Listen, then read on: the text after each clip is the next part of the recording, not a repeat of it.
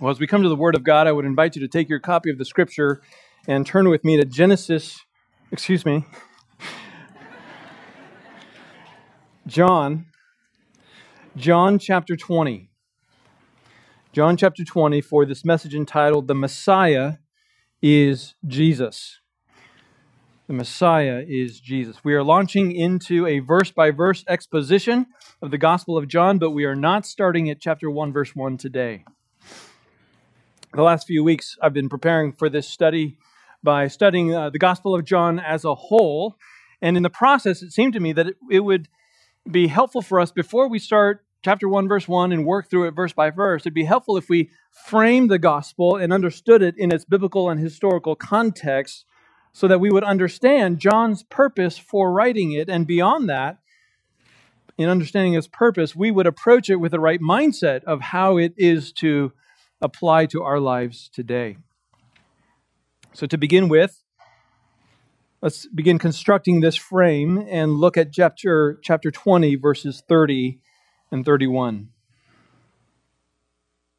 John writes, Now Jesus did many other signs in the presence of the disciples, which are not written in this book. But these are written so that you may believe that Jesus is the Christ, the Son of God and that by believing you may have life in his name. This is the purpose of the book. It tells us in no uncertain terms why John wrote what he wrote and what he hoped to see accomplished in the lives of his readers. John tells us here why he included what he included and why he excluded why he, what he excluded. Uh, and this is helpful for us, perhaps even more than the original readers, because it helps us understand why this gospel, as we'll study throughout, is so different from Matthew, Mark, and Luke. Those three gospels, as you may know, are called the synoptic gospels because they each provide us with a, a similar telling of the life and the ministry of Jesus, each with their own emphases and, and focus. John, however, is very different. John only includes two miracles which are also recorded in the other Gospels. And much of the teaching that John includes in his Gospel is not found in the other Gospels. And there's a lot of content in the other Gospels which are not found in John's. Further, while the other Gospels generally provide a basic chronology of the life and ministry of Jesus, John does not. He only gives us snippets of the three year ministry of Jesus, really focusing on his ministry in Judea and Galilee, and even in Judea, focusing on those times when Jesus would visit Jerusalem for the Passover and particular feasts. Now, why is it that John's gospel is so different? Well, it's not because he had a different perspective than the other gospel writers, his fellow apostles. It's not because he had a different understanding of who Jesus is and why he came, or or that he remembered things differently. Now, John's gospel is unique and is different precisely because of the purpose that he articulated in this statement. He had a, a narrow purpose and goal, namely, to provide irrefutable evidence that Jesus is the Messiah, the Son of God. And the necessary response to that fact is to believe in Jesus as the Messiah. And the result of believing in Jesus is that we would experience life. Not just life after death, but true life here and now. But to understand why John is so compelled to, to write this gospel and, and how it should affect you and me today, we have to understand the biblical expectation and hope for the Messiah. Now, I don't know how to state this more clearly and strongly and directly than this. The Gospel of John, indeed the whole Bible, will not have its intended effect in our lives if we do not rightly and as fully as possible understand what it means that Jesus is the Messiah. Let me put it this way we cannot be the people that God calls us to be if we don't fully understand what it means that Jesus is the Messiah. We will not be the husbands, the wives, the singles, the parents, the children, the students, the teachers, the employers and employees, the friends and neighbors and community members and fellow citizens that God calls us to be unless we understand that Jesus is the Messiah. A limited understanding of Jesus as the Messiah limits our perspective in life, our sense of identity and purpose.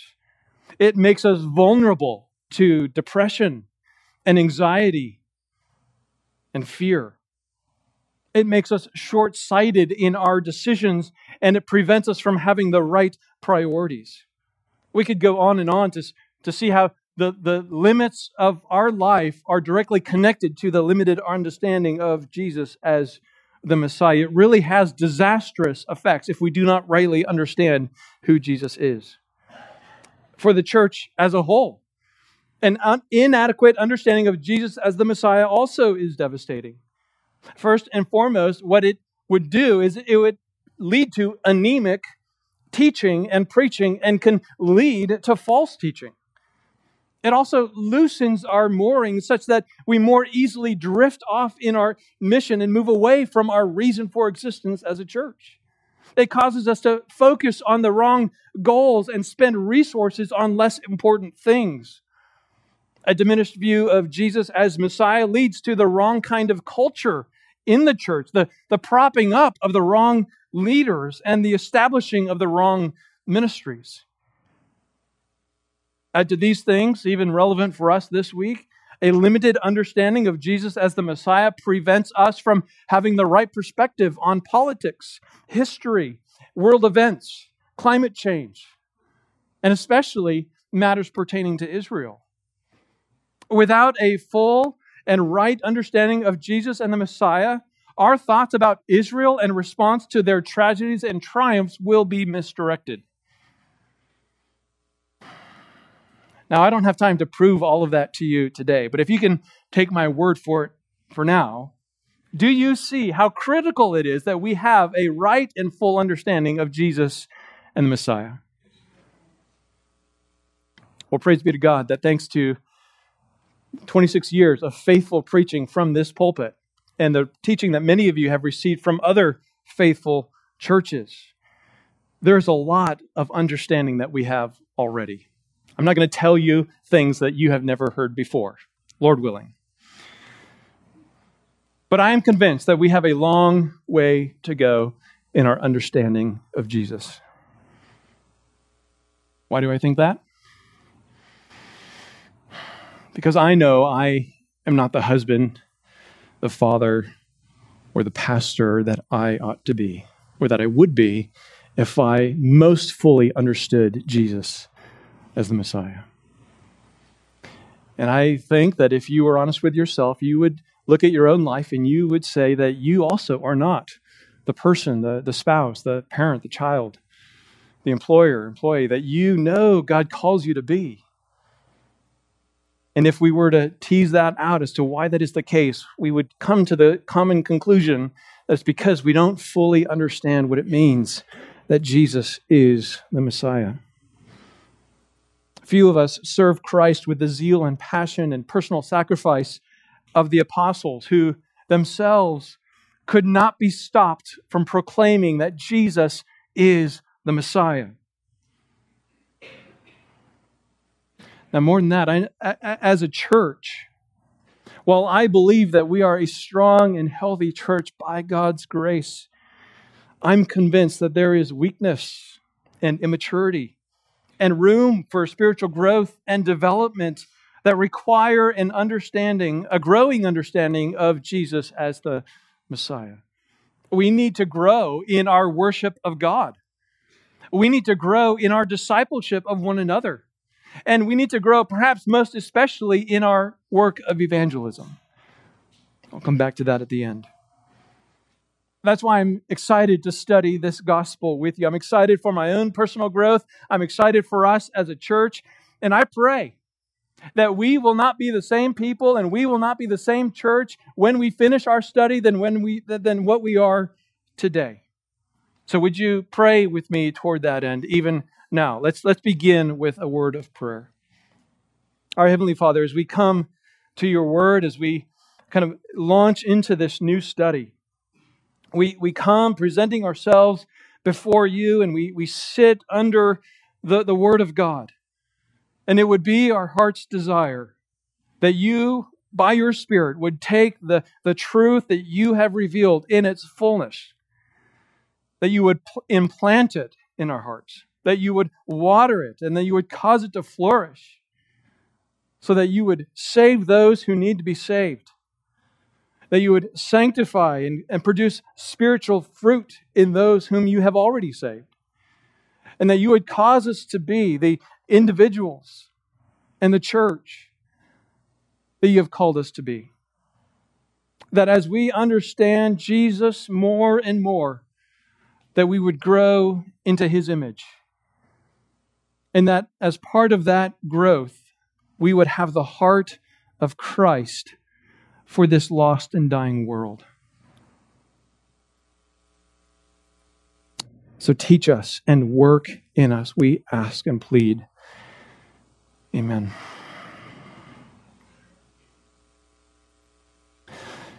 Let's begin our thinking with understanding the word Messiah. I find it fascinating that the word Messiah itself is only found twice in the Bible in the ESV. Now, the NAS has it several more times because there's a few times in the beginning of Matthew where the NAS translates mysteriously the word Christos as Messiah instead of Christ. And then there's two passages in Daniel where it translates, understandably, the word anointed one as Messiah. But nevertheless, one would think that the Bible would have even the word itself, Messiah, far more frequently. Well, the fact is, it actually is there very frequently. The reason it's only used Messiah, that is, a couple times, is simply because the New Testament was written in Greek, not Hebrew and not Aramaic, which is uh, where we get the word Messiah. The people living in the first century spoke a mix of Aramaic and Greek predominantly, as well as Hebrew, some of them, but the New Testament was written in Greek, and only on rare occasions did the authors of Scripture, especially the gospel writers, quote the actual words that were spoken in their own language, such that the word Messiah came out instead of Christos.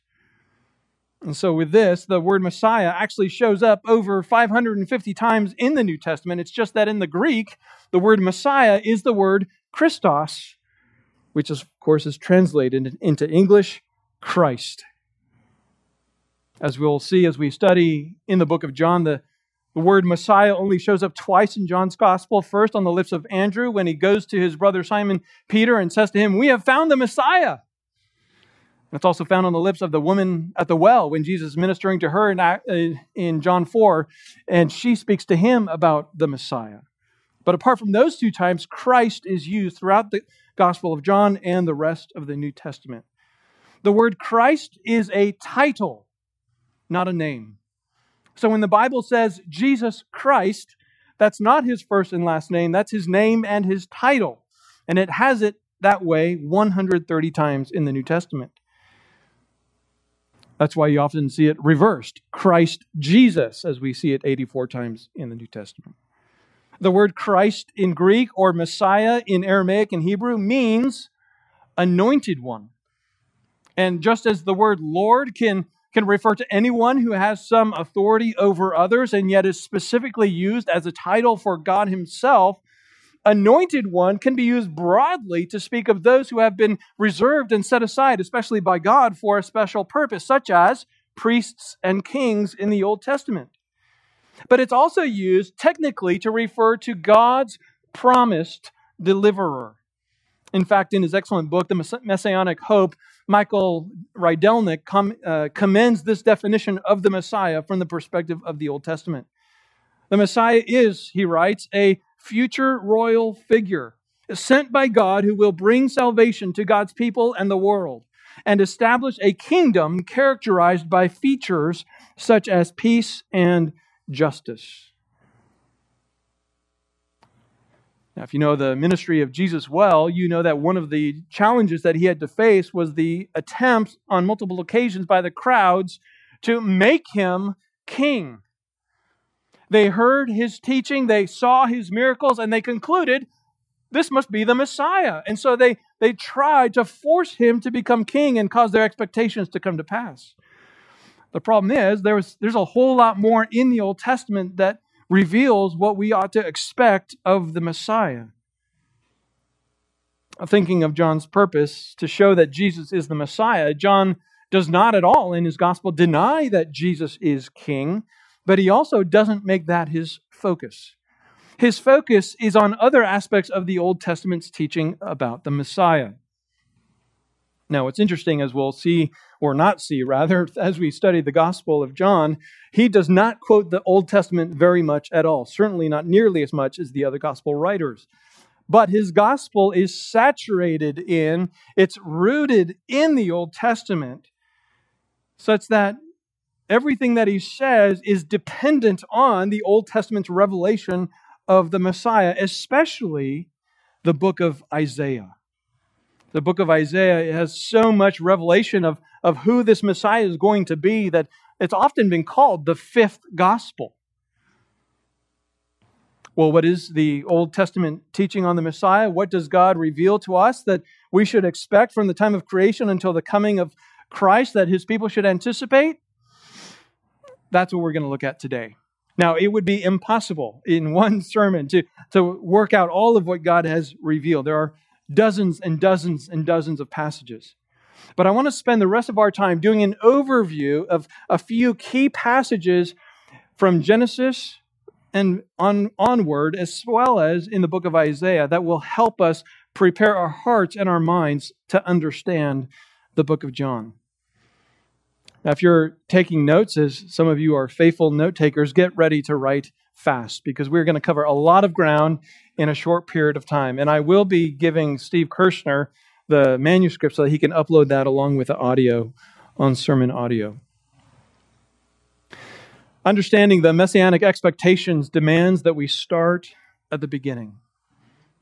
When God completed the creation of the universe, he did it all in 6 days and Genesis 1:31 says, "And God saw everything that he had made and behold, it was very good."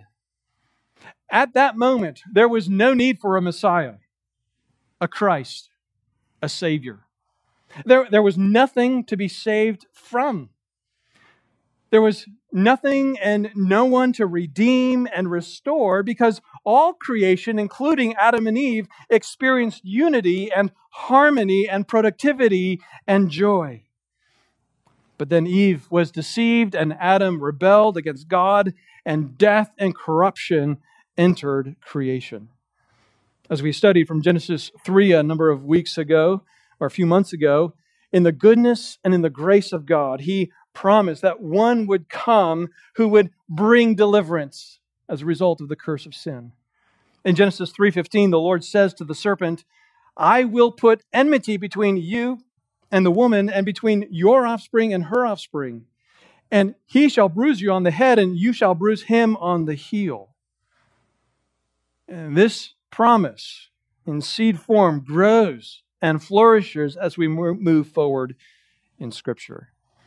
We know that that promise was understood by Adam and Eve of a coming deliverer because 1,000 years later, when Noah was born, Lamech, Noah's father, said this in Genesis 5 Out of the ground that the Lord has cursed, this one shall bring us relief from our work and from the painful toil of our hands.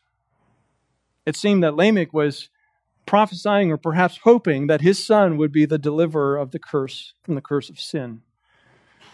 Well, rest came, but not in the hope that he had hoped, and not in the form that he had hoped, that is.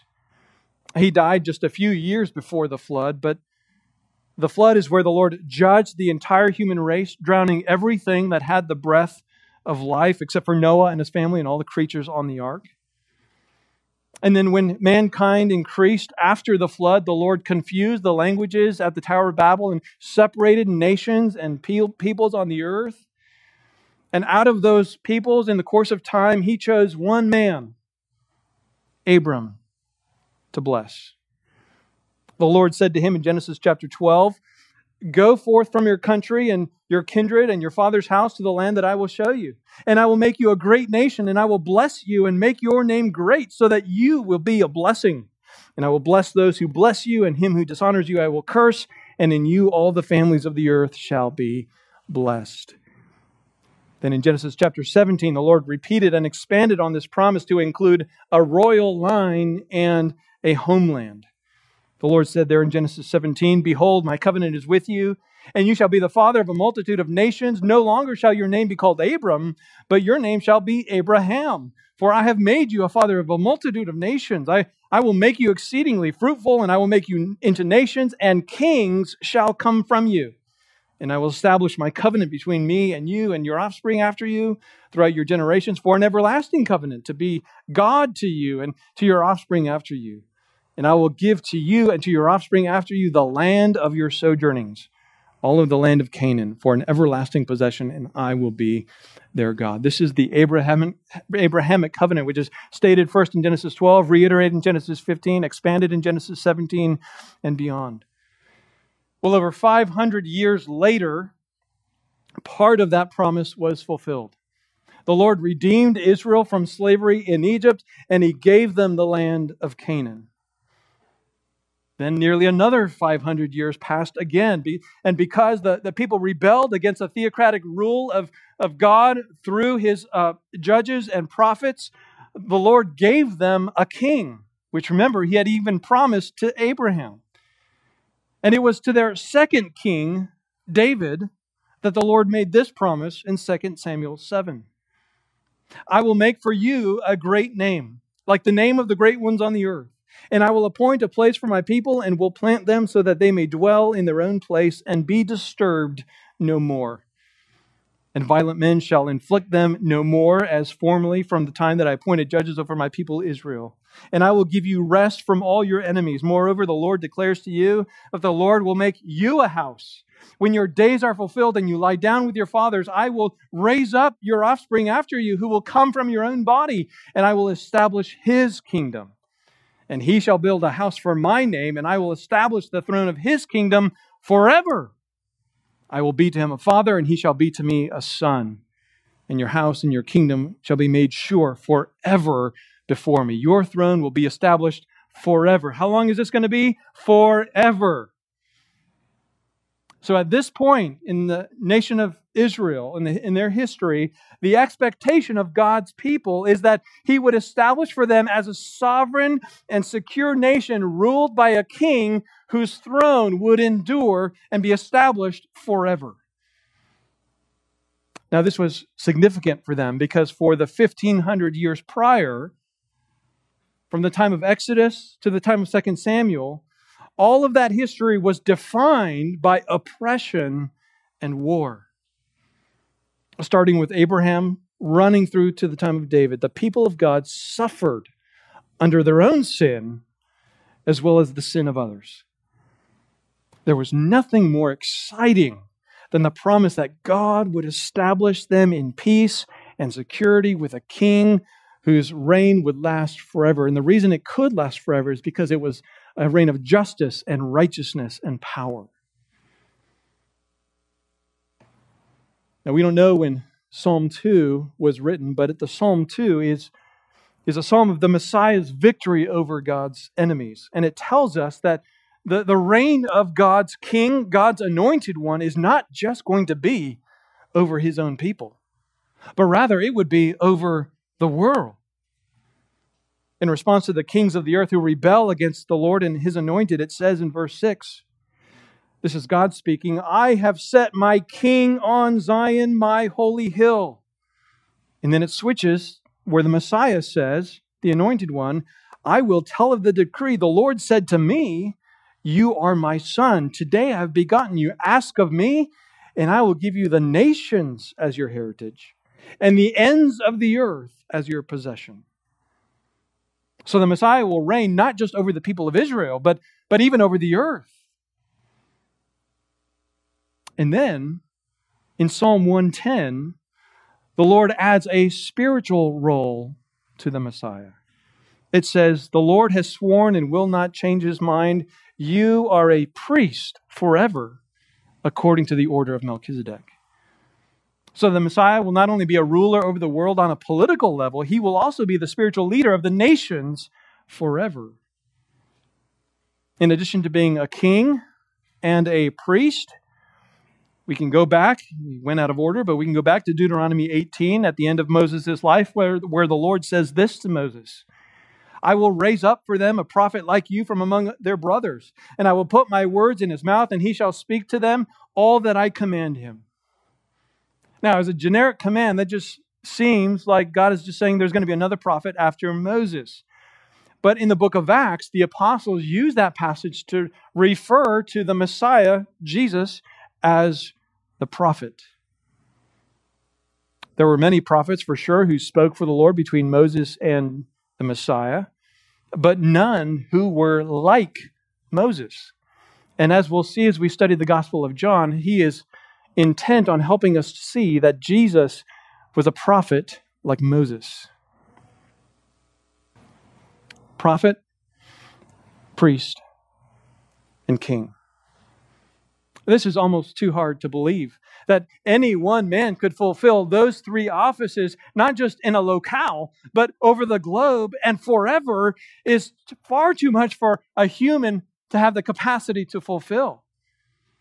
In many ways, the prophets and the priests and the kings were, were anointed ones. They were chosen, appointed by God to, to bring his truth to his people, to lead them in the way of righteousness, to lead them out in battle, and to establish God's kingdom and rule over their nation. They were messiahs with a little m, but clearly they fell short of accomplishing all that God had promised that the Messiah would do. So the people of Israel longed for the true Messiah, the one who would finally and forever defeat Israel's enemies and grant them peace and establish a kingdom of righteousness forever and ever in the true worship of God. And we can understand that longing, can't we? Well, we have not experienced the thousands of years of oppression that Israel has. We see, even in our own nation and around the world, the wickedness, wickedness that prevails on the earth. Truth is mocked, injustice abounds immorality is ever increasing. And society has been so corrupted that, that any leader who stands for truth and justice and morality has no hope of getting, gaining influence on the national level. We long for the day when someone will stand up and boldly speak the truth and fight for justice and affirm morality. But even if we could have such a leader in our nation today, we know that that leader would be fighting against a world system that is dead set against such things. Our only hope is the Messiah, the one who will defeat his enemies, do away with the failed human systems, and establish an everlasting kingdom of righteousness. But, beloved, we need more than a king. You could say we, we need more than a prophet who will proclaim truth. We need more than a priest who will stand between us and God. There, there is a problem that all prophets and priests and kings then and now cannot solve. And that is the problem of sin in the human heart and the curse of sin in the world. The best ruler and the best system of government will always fail because sinful human beings corrupt everything they touch. And if the Messiah came to establish his kingdom on the earth, we would be in trouble because we would be under condemnation of his justice. Knowing this, of course, the, the Lord promised a Messiah who would do far more than rule and reign and serve as a national leader over his people and indeed over the whole earth. The true Messiah would be a personal Messiah who would address the matter of sin in the heart. He would care for the needs of individual people. He would bring restoration on an individual and personal level, as well as a national and a global level. And this is what we learn about the Messiah in the book of Isaiah. And so, because the Apostle John relies so much on Isaiah for his case that the Messiah is Jesus, I want to spend the rest of our time walking through just three passages in Isaiah that establish some of the main expectations of what the Messiah would do. So, turn over to Isaiah with me. Isaiah comes after Psalms, Proverbs, Ecclesiastes, Song of Solomon. Comes before Jeremiah, Lamentations, and Ezekiel.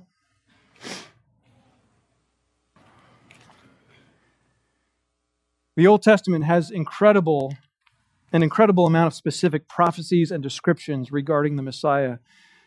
And there are many passages in Isaiah, especially that speak of the coming Messiah, but my purpose is just to look at a few, three, that highlight the descriptions of the Messiah that will prepare us for our study of the book of John.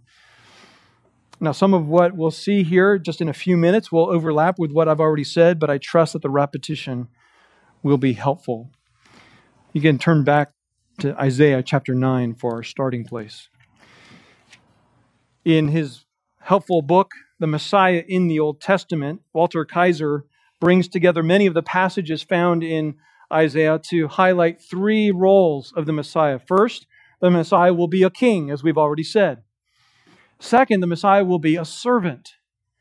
And third, the Messiah will be the anointed conqueror.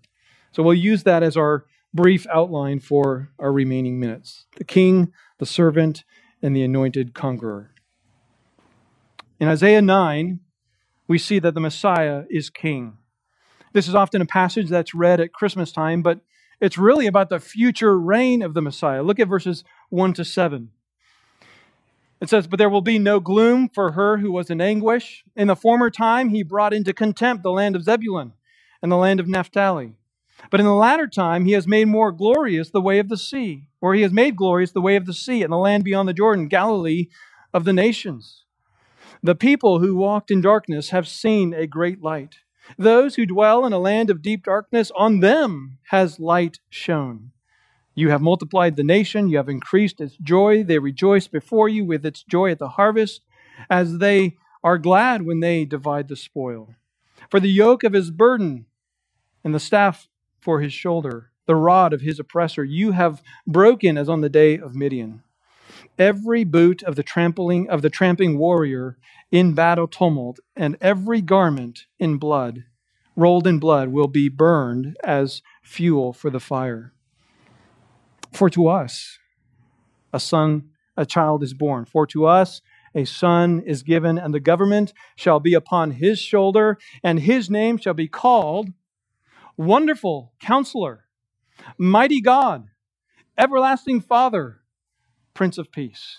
Of the increase of his government and of peace there will be no end on the throne of David and over his kingdom to establish it and to uphold it with justice and with righteousness from this time forth and forever. The zeal of the Lord of hosts will do this. Verses 1 through 4 here the prophet declares that what was once a time of darkness and oppression and contempt and anguish and war will be replaced by a time of light and joy and freedom and peace. Verse 5 there speaks of the uniforms of the military being burned because they won't be needed anymore. Why? Because verse 6 a child is born, a son is given. In other words, one will come who will bring an end to the tumult and the tyranny Israel has endured. And on him and on him alone, the government will rest. The names given to him there in verse 6 highlight his supremacy over all leaders before him.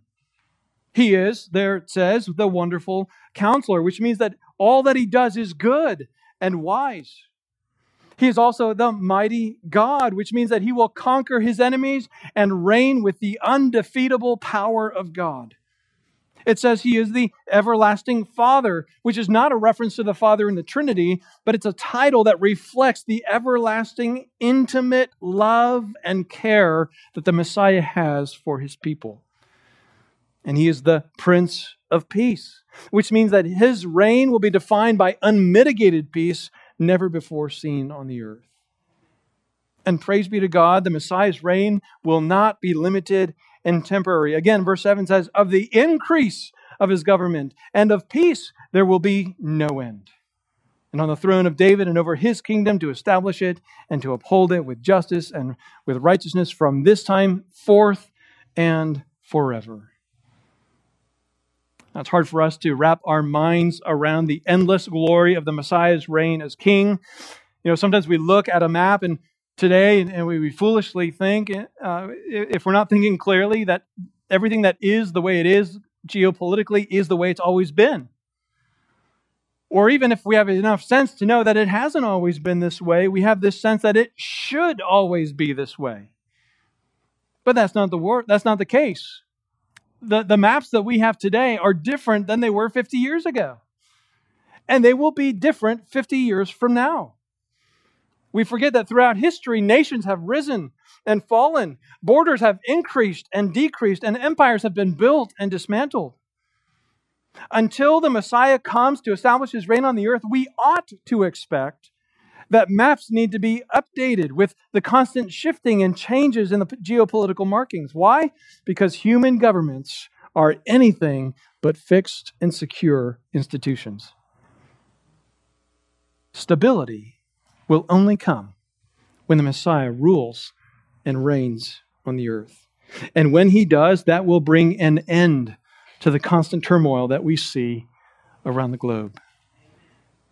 But more than that, on a personal level, the Messiah's reign will have deeply personal impact. When the Messiah establishes his reign on the earth, a reign of justice and righteousness, we won't need to lock our doors anymore. We won't need security cameras or alarm systems. We won't ever again shake our heads at political leaders because they just can't get their act together. We will no longer have doubts about the trustworthiness of information that gets spread around. There will be no fights, no arguments among friends and family at uh, dinners, holiday dinners, with, because of differing religious and political views. Because of the Prince of Peace, our lives will be defined by peace peace in our homes, peace in our communities, peace among nations, and most of all, peace in our own hearts. Now, Isaiah says much more about Messiah as king, but consider the Messiah as servant. Turn over to Isaiah 52. Isaiah 52, and we'll start in verse 13.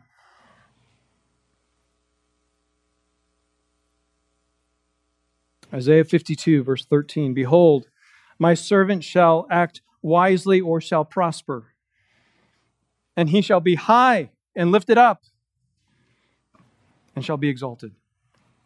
As many as were astonished at you, his appearance was so marred beyond human resemblance, and his form beyond that of the children of mankind. So shall he sprinkle many nations. Kings shall shut their mouths because of him, for that which has not been told them they see, and that which they have not heard they understand. Who has believed our report? And to whom has the arm of the Lord been revealed? For he grew up before him like a young plant, like a root out of dry ground, and he had no form, he had no majesty that we should look at him, and no beauty that we should desire him. He was despised and rejected by men, a man of sorrows and acquainted with grief. And as one from whom men hide their faces, he was despised, and we esteemed him not. Surely he has borne our griefs and carried our sorrows, yet we esteemed him stricken, smitten of God, and afflicted. But he was pierced for our transgressions, he was crushed for our iniquities. Upon him was the chastisement that brought us peace, and with his wounds we are healed. All we like sheep have gone astray. We have turned every one to his own way, and the Lord has laid on him the iniquity of us all. He was oppressed and he was afflicted, yet he opened not his mouth. Like, like a lamb that is led to the slaughter, like a sheep that before its shears is silent, so he opened not his mouth. By oppression and judgment he, is, he was taken away. And as for his generation, who considered that he was cut off from the land of the living, stricken for the transgression of my people? And they made his grave with the wicked and with the rich man in his death, although he had done no violence and there was no deceit in his mouth. Yet it was the will of the Lord to crush him. he has put him to grief. When his soul makes an offering for guilt, he shall see his offspring. He shall prolong his days. The will of the Lord shall prosper in his hand. Out of the anguish of his soul he shall see and be satisfied. By his knowledge shall the righteous one, my servant, make many to be accounted righteous, and he shall bear their iniquities. Therefore, I will divide him a portion with the many, and he shall divide the spoil with the strong, because he poured out his soul to death and was numbered with the transgressors. Yet he bore the sin of many and makes intercession for the transgressors. In other places, Isaiah speaks of the Messiah being the servant of Yahweh by focusing on him as the king and rule, ruler of Israel. But here, the Messiah, or excuse me, Isaiah focuses on the Messiah as the servant of Yahweh, accomplishing what must be the most difficult task that God would give his servant to do the salvation of his people by his own sacrifice. It's here that we see in the most graphic detail that the Messiah will not only overcome evil by establishing his kingdom of righteousness, he will overcome evil by satisfying the justice of God in paying for the sins of his people. Notice how chapter 52, verse 13 begins with triumph. Behold, my servant shall act wisely or shall prosper, and he shall be high and lifted up and shall be exalted. And then notice how chapter 53, verse 12, also ends with victory. Therefore, I will divide him a portion with the many. He will divide the spoil with the strong because he has poured out his soul to death and was numbered with the transgressors. Everything in between those two verses seems like anything but the path to victory. This is because the victory over sin can't be won by conquest, it can only be won through death. Victory is defined in verse 11, where he says, Out of the anguish of his soul he shall see and be satisfied. By his knowledge shall the righteous one, my servant, make many to be accounted righteous, and he shall bear their iniquities. This victory is the making of many to be accounted by taking their iniquities upon himself. The Old Testament drips with blood of the sacrifices because we have sinned against a holy and just God. And our violation of the perfect law brings us under the condemnation of death. And the Mosaic law provided a temporary covering for sin through animal sacrifices, but they could not eradicate sin. They had to be repeated over and over and over again because they covered the sins that were committed, but they, they could not cover future sins or separate sin from sinners, and they certainly couldn't make anyone righteous. This is the problem that all of us face today. We are sinners. And there's nothing that we can do to remove the stain of sin from our lives.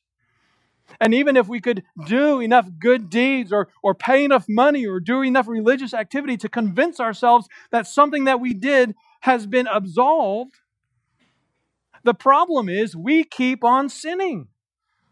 And so there's no end to the penance that we would have to do.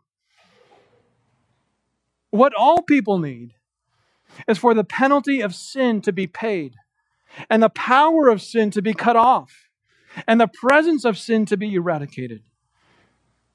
And in this text, we're promised a Messiah who would do just that. He would take the penalty of our sin upon himself, and he would have such a glorious victory over sin that we would be justified, accounted righteous before God, not having our sins counted against us. In the language of verse 7, he is the Lamb that takes away the sin of the world. Until the coming of the Messiah, the people of Israel were enslaved by their sin, as all people are. For centuries, they were under that sacrificial system, which served as a constant reminder of their sin and pointed them to the future ultimate sacrifice. But then, when Jerusalem was destroyed and the people were carried off to Babylon, they no longer had a way to make those sacrifices. And while the number of faithful Israelites were few, there were still some. There were people like Daniel and Hananiah and Azariah and Mishael and Esther and Mordecai and many others. Imagine yourself in their position if you can, dreadfully aware of their sin, knowing that they don't have the ability to, to do the sacrifices that would cover their sin, which only compounded the weight of their sin on them, longing for the Messiah to come to deal with their sin with his final sacrifice. Or consider your own condition. If you have put your faith in the perfect life, death, and resurrection of Jesus Christ, God promises that our sins have, have been forgiven and we have been set free from the penalty and the power of sin. And yet, you and I still sin. There's not a day that goes by that we don't fall short of God's glory. There's not a moment of our lives where we are perfect as our Heavenly Father is perfect. And even though we know we're forgiven and we're set free, we still battle sin and are weighed down by our inability to live for Christ as fully as we desire. Do we not long for the Messiah to come and take our sin away? Do we not ache for the day when the vestiges of sin will be completely removed from us and will not only be accounted righteous, but we will be righteous through and through?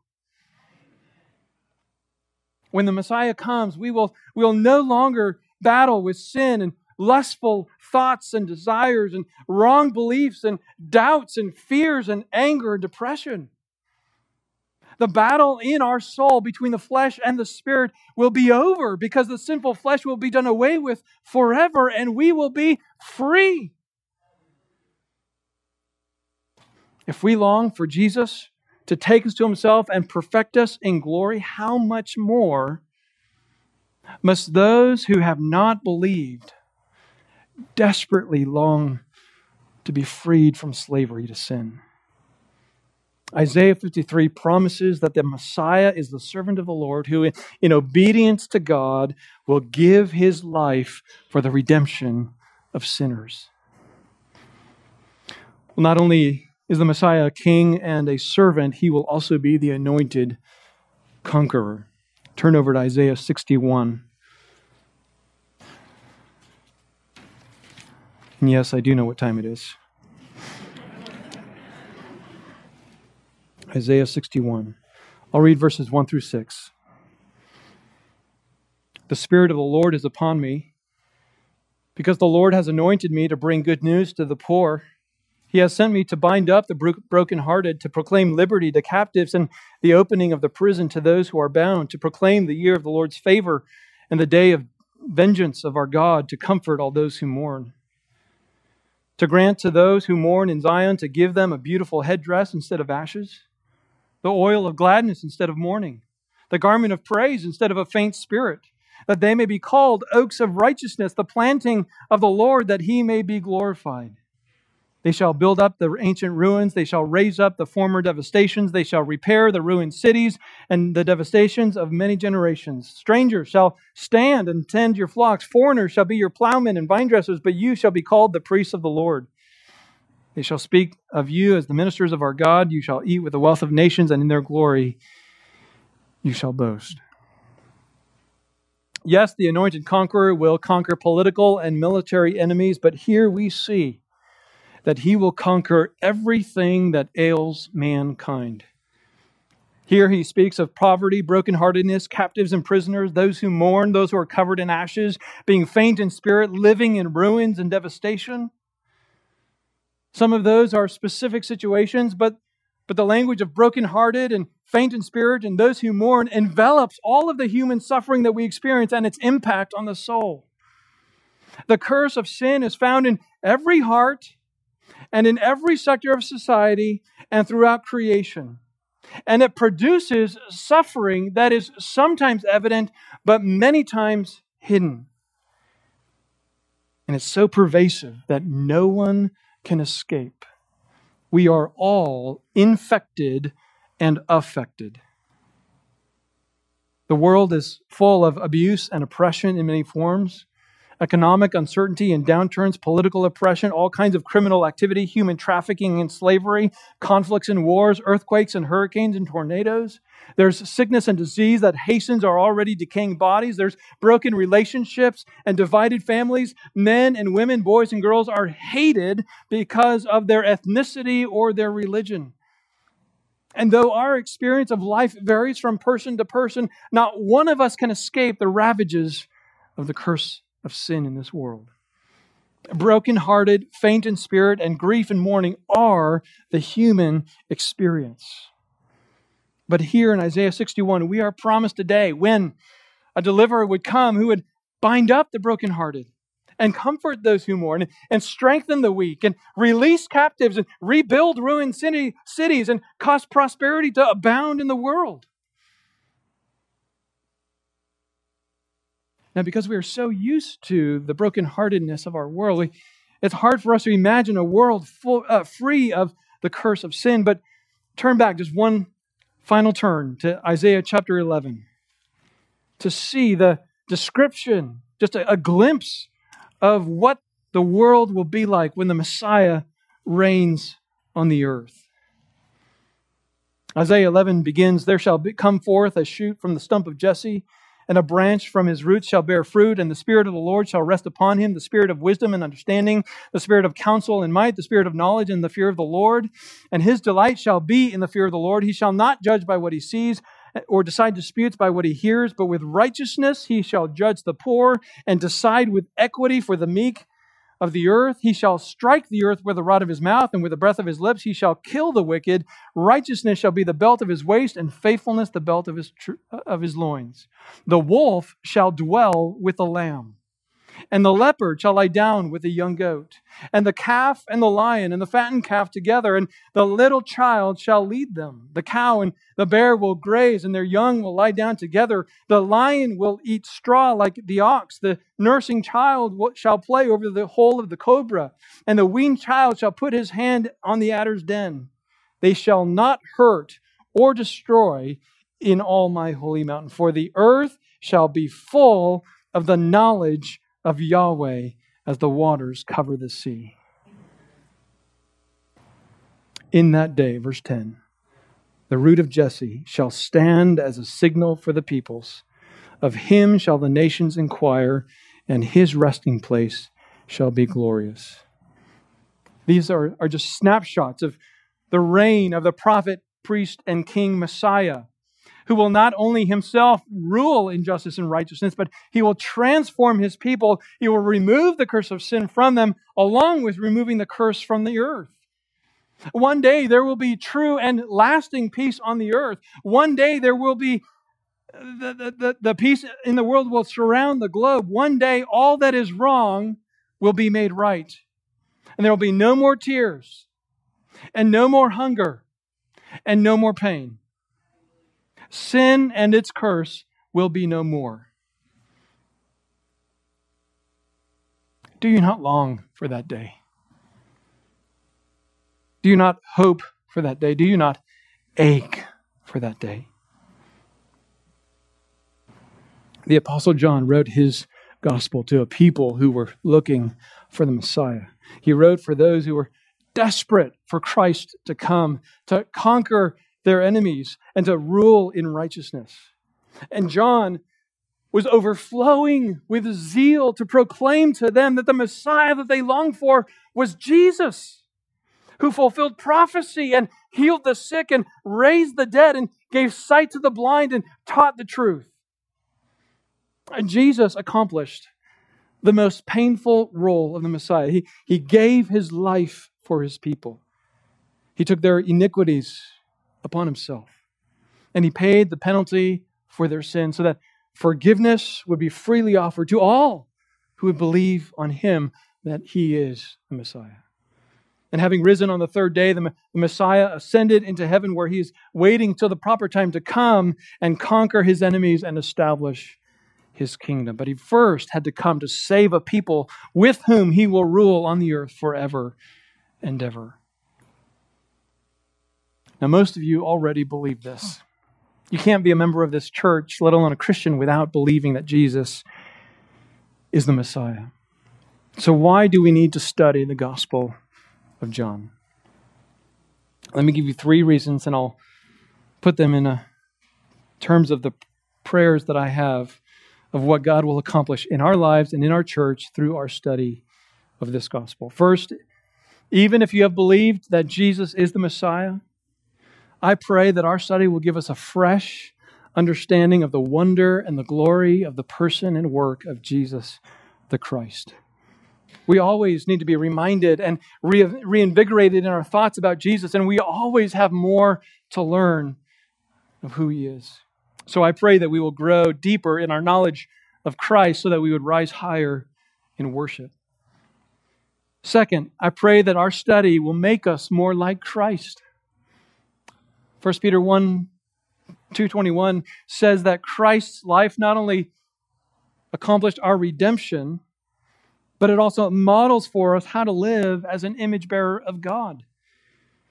So, as we see how Jesus interacts with sinners and sufferers, as, as we observe his character, as we hear his words and, and see his actions, I pray that we will grow in the grace of Christ such that our lives would be conformed to his. And in this way, we will grow to be the people that God has called us to be as we gain a fuller understanding of the Messiah. And then, third, and this is perhaps what I'm most eager to see the Lord do among us I pray that this study will make us more fervent evangelists and that through our personal and corporate efforts of evangelism, we will see many come to believe in the Messiah. What we have in the Gospel of John is a passionate proclamation of the Messiah by a man whose life was transformed and saved. John never refers to himself by name in this gospel. He refers to himself only as the disciple whom Jesus loved. And because we know something of John's character before he was saved by Christ and changed, I believe John refers to himself that way because he was so overwhelmed that the Messiah would love someone like him. And that sense of awe does not allow him to be silent about who the Messiah is and keep it to himself. My friends, far too many of us are content to keep the news of the Messiah to ourselves. We are so glad that he saved us, but we don't really want to tell others about him. We're afraid. If we can be honest with ourselves, even as Pastor Leake often said, evangelism is one of the weakest areas of our church. Now, we've grown in recent years. The Sharing Hope ministry, our local outreach ministry, is helping us, but we have a long way to go. We have the greatest news in the world. We have the news of the only hope for sinners. How tragic would it be if we studied this gospel and the evangelistic needle in our hearts didn't move at all. We would deprive Jesus Christ of the glory due his name if we kept silent about his work and his future return. It would be a travesty if we spent months, if not years, studying the life of Jesus and the Gospel of John and didn't tell sinners of the forgiveness and the hope that can be theirs if they would but believe that Jesus is the Christ. So, my prayer is that the same love of sinners that compelled John to write his gospel, which is the same love for sinners that compelled Christ to set aside his glory in heaven and come on the earth and accomplish redemption, that that same love would grow in our hearts so that we would be passionate and fervent proclaimers of the good news of Jesus Christ. As we begin our study of first uh, of John 1 next Sunday, may our zeal for his glory burn within us so that we would be his ambassadors in Howard County and beyond, such that Christ would be magnified and many would come to believe in Jesus. Let's pray.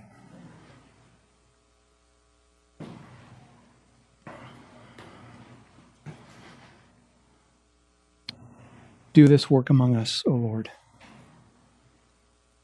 Cause us to know you more, to believe with ever greater conviction to be conformed to the image of your Son, and to be fearless and passionate proclaimers of the gospel. Lord, would there, if there would be any here who are hearing my voice, any who are listening to this recording who do not know Jesus as the Messiah, would you open their eyes? Would you cause them to see his glory and his beauty? Would you cause them to believe on him and have life in his name? For the sake of Christ, we pray. Amen.